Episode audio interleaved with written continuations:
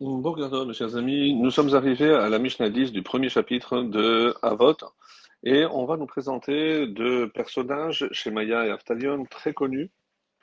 Et euh, je vais juste lire la Mishnah et ensuite on fera un petit peu la biographie de ces deux grands maîtres.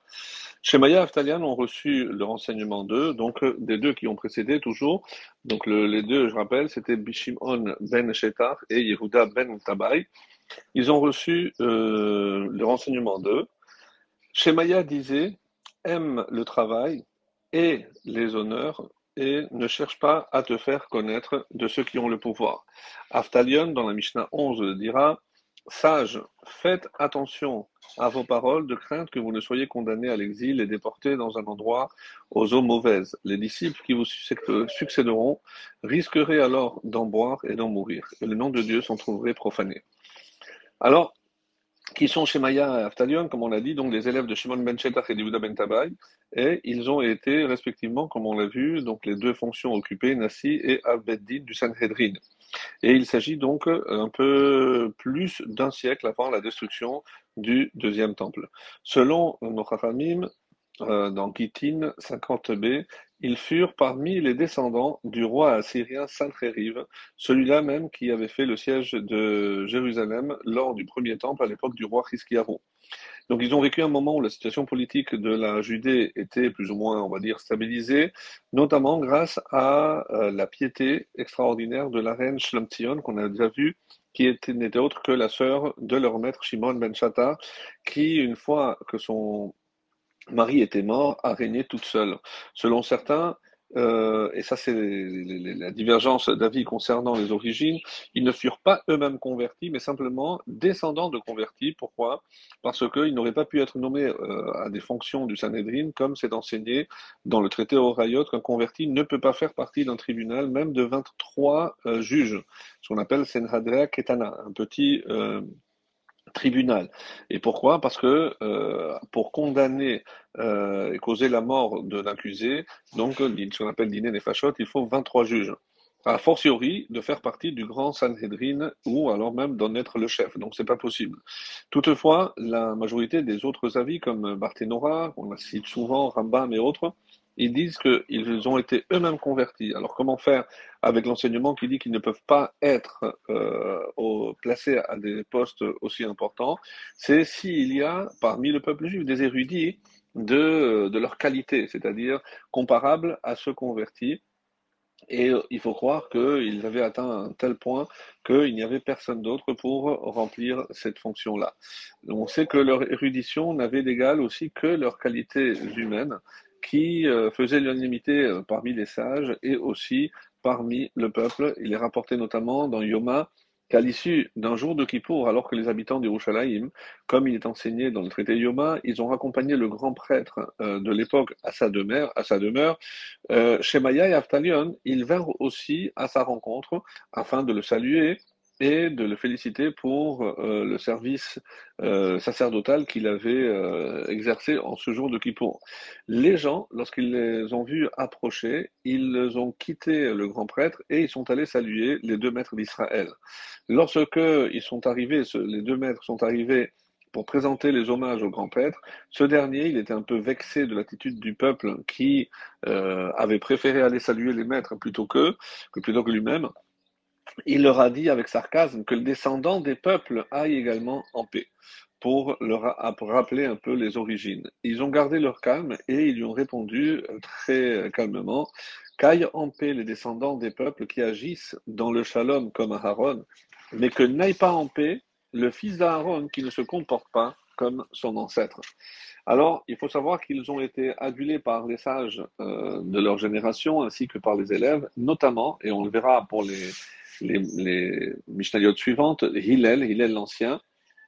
Et une autre preuve de leur grandeur, il est rapporté que le Harizal lui-même, c'était après s'être allongé sur euh, leur tombe afin de communiquer avec leur âme, euh, dévoila à ses élèves qu'il lui avait révélé l'importance de prier pour la sauvegarde du Mashiach ben Yosef, dont le but, euh, rappelons-le, est de protéger le peuple d'Israël avant la venue du Mashiach ben David et de libération finale, pour laquelle d'ailleurs on prie tous les jours, que nous espérons d'ailleurs très proche, Bezrat Hashem. Alors, je reviens maintenant à la, à la Mishnah. Et qu'est-ce qu'elle nous dit Donc la Mishnah 10, hein, euh, ces maîtres d'Israël, qui étaient, comme on l'a vu, des convertis, euh, justement, ont, insisté sur ce point-là. Et euh, c'est pour ça que certains disent, par exemple, Rabbi Yochanan a dit, lorsque j'étais à Talia, c'est-à-dire lorsque j'étais enfant, euh, amener le talia ou le talita, qui signifie amener le petit garçon. Ici aussi, avtalion signifie le père des enfants orphelins, ce qui fait référence aussi au fait que, en tant qu'Avbedi de son époque, il était même au-delà de sa fonction rabbinique, il chargeait de veiller à ce que les enfants orphelins soient toujours nourris correctement et pour encore une preuve de euh, ses grandes qualités euh, humaines. Aime le travail, donc ici, qu'est-ce que Shemaya nous dit? Même celui qui dispose déjà de moyens de subsistance hein, suffisants pour ne pas avoir besoin de travailler, doit quand même s'adonner à un travail. En effet, le fait de chômer conduit à la déprime. Et il conclut en disant, et les honneurs, ne dit pas, hein, ça c'est l'explication de Bartinora, ne, je suis un homme important, il est déshonorant pour moi de m'adonner à un tel travail. En effet, le Talmud rapporte que Rav a dit une fois à Rav Kahana, Dépêche cette charogne et prends ton salaire. Et ne me dis pas je suis Kohen, à ce titre je suis un homme important. Et autre explication, et les honneurs signifie garde-toi de te comporter en despote à l'égard du public avec trop de rigueur, car le pouvoir enterre avant l'âge ceux qui ont sang, les détenteurs, comme c'est rapporté dans le traité de Yoma. Ne cherche pas à te faire connaître de ceux qui ont le pouvoir afin d'acquérir du pouvoir par ce biais. Et une autre explication, d'après Barthénora, ne cherche pas à te faire connaître de ceux qui ont le pouvoir afin que leur fréquentation ne te conduise pas à fauter envers ton créateur, Shalom, comme cela arriva à Doeg Adomi, qui causa par sa médisance la mort des prêtres de tous les Kohanim de la ville de Nov, chez qui David avait trouvé refuge, et ce afin de trouver grâce aux yeux de Shaoul, qui se sentait menacé par euh, David. Concernant le terme la rachout, on trouve que le pouvoir Serara est appelé Réchout, car il permet à celui qui le détient de faire ce qu'il veut. Réchout signifie aussi permission. Et euh, encore deux ou trois commentaires sur cette même Mishnah. Rabbi Yona, par exemple, dit que aime le travail, c'est que l'homme ne reste pas désœuvré. Pourquoi? Parce que le désœuvrement conduit à l'ennui, qui est une forme de maladie. L'appétit, comme c'est marqué, dans les proverbes, le paresseux le tuera car ses mains se refusent au travail. C'est-à-dire, lorsqu'il donne l'habitude à ses membres de rester désœuvrés, ses mains se refusent après ensuite au travail, car l'habitude les gouverne. Il est dit encore, à cause de l'hiver, le paresseux n'a pas labouré, quand viendra l'été, il demandera, mais il n'y aura rien.